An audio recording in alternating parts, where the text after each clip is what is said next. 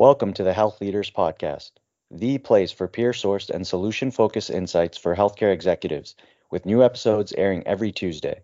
I'm Jay Asser, editor for HealthLeaders. Today I'm joined by Steven Endsley, National Vice President of Workforce Solutions at AMN Healthcare, for a chat on the healthcare workforce ecosystem. Steven, thanks so much for being here. Thanks, Jay. Happy to be here. Great. So let's just jump into it. First off, I know we've spoken before in a three part interview series, in that first part, which listeners can check out on our website, there was a lot of mention on data. What are some of the critical processes and data points that providers should be looking at to create an agile enterprise workforce strategy? Yeah, that's a great question. You know, I've I've had the privilege to work with hundreds of healthcare executives here in the last 12 months. One of the most common issues that I find is that their data is siloed and interpreted through a multitude of systems. Uh, there is seldom a systematic view and actionable decision making that they have in three their three major areas in which they engage labor, which is their core, their flexible, and their external resources. As our clinicians seek more and more flexibility, we find it inc- incredibly important for our clients to ensure that executives align with understanding the balance of those three labor categories that can be achieved through a, a collaborative approach in both productive and productivity standards. In our experience working with healthcare providers, we have found that 90% of healthcare grids are not productive and therefore setting up that clinical workforce on a foundation that is built to not only potentially underachieve, but even worse, fail. And in our most successful partnerships, we have finance leaders and clinical leaders at the table together, ensuring that the productivity measures work in unison with both financial outcomes while ensuring the highest quality of patient care. And this seems like an easy fix, but it can be incredibly difficult for providers to keep a pulse on these initiatives and data and the data and that is because every executive knows that there's a new project a new initiative and or burning platform that requires some focus and resources. Without a dedicated team continually to focus on the data to ensure that flexible workforce is operating effectively they find themselves going back to old habits and ultimately reverting back to some of the previous uh, workforces workforce methodologies that they had in the in the pre-pandemic stage You've provided us with some of the key data points that are needed to create an agile workforce. And as we know, data is great to have, but sometimes hard to act on. What recommendations would you make to health systems and how to approach building this agile workforce? Yeah, building off kind of that last answer and going back to that first article uh, that we had, it's looking at that creation of the center of excellence. Um, in most cases, the workforce is about 60% of the healthcare system's cost, and it is also their most important resource a resource that important does deserve a team that is dedicated to not only on the effectiveness of the operations, but the satisfaction of the employees as well. This is typically a team that is governed by executives from multiple departments and executed by personnel and workforce strategy, data and analytics, operations, and talent management, with a sole focus on workforce optimization. The team would not only deploy flexible resources, but also track and trend against the core and contingency targets and assist managers in creating more accurate schedules.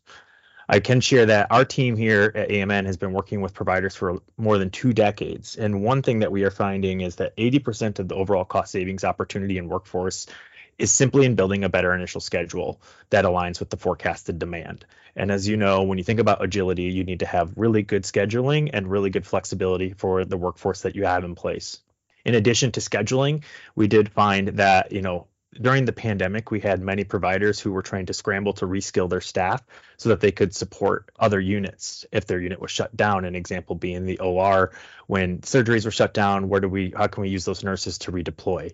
I think that if we create an agile workforce, we need to consider maximizing the clinicians we have in place, cross training them where it is permissible, and allows us to optimize those resources.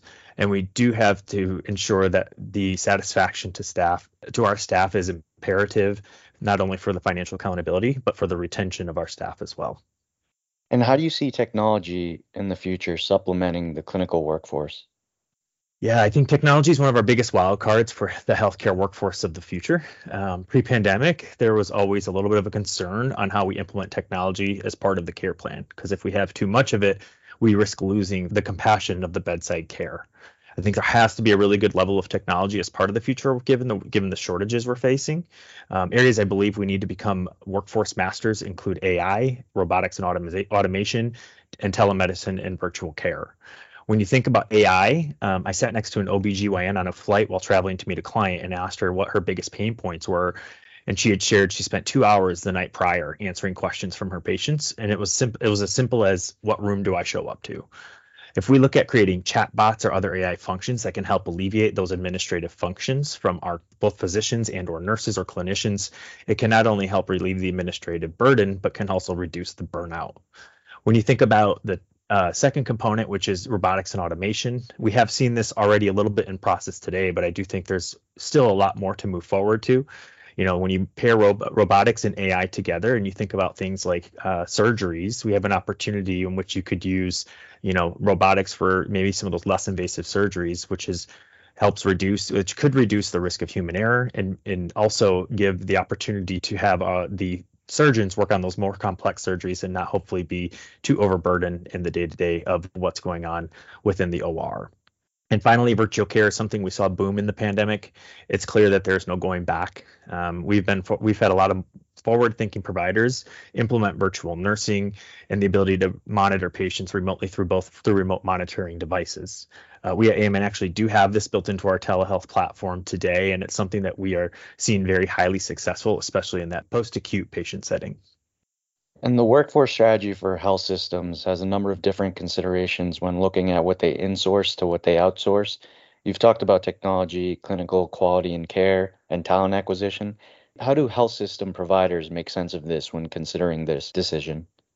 Yeah, there's no shortage of problems in workforce to solve for within the healthcare ecosystem today. Um, and while solving them on your own is always the natural and first reaction, um, no matter what industry, and that is what it, usually the preferred method is. There is reason for you know providers to be looking at partners to support them.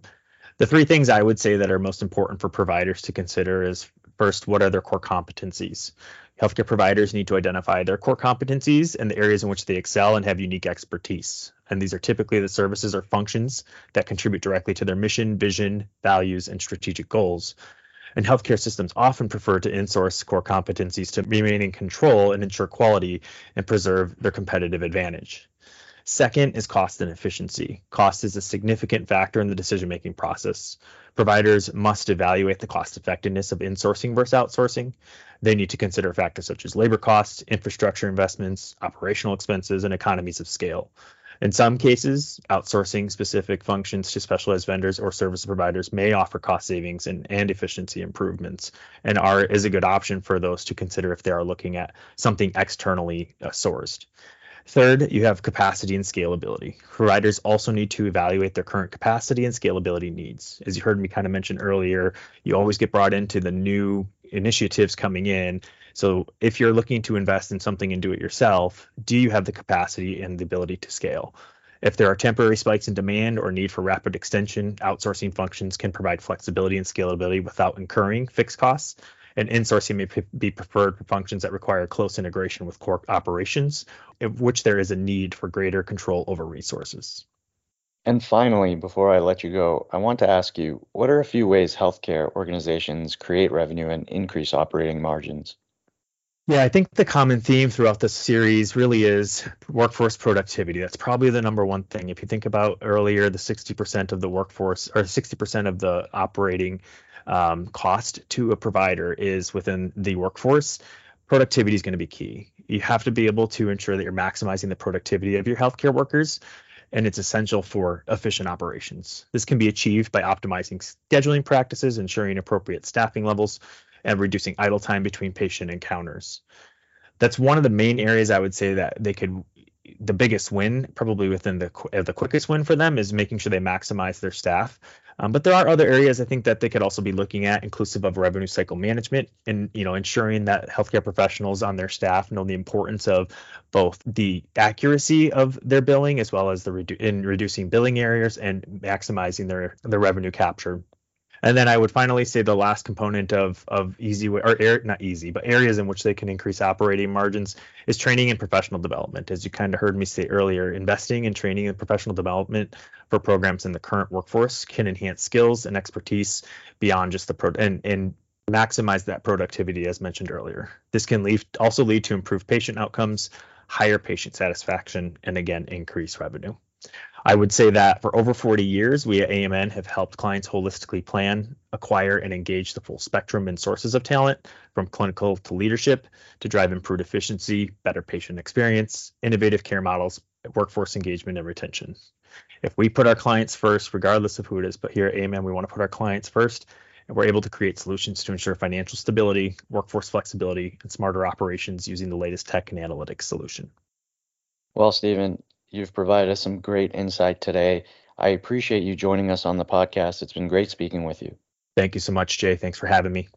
And thank you for listening to the HealthLeaders Podcast. We'll be back next Tuesday with more healthcare industry insights.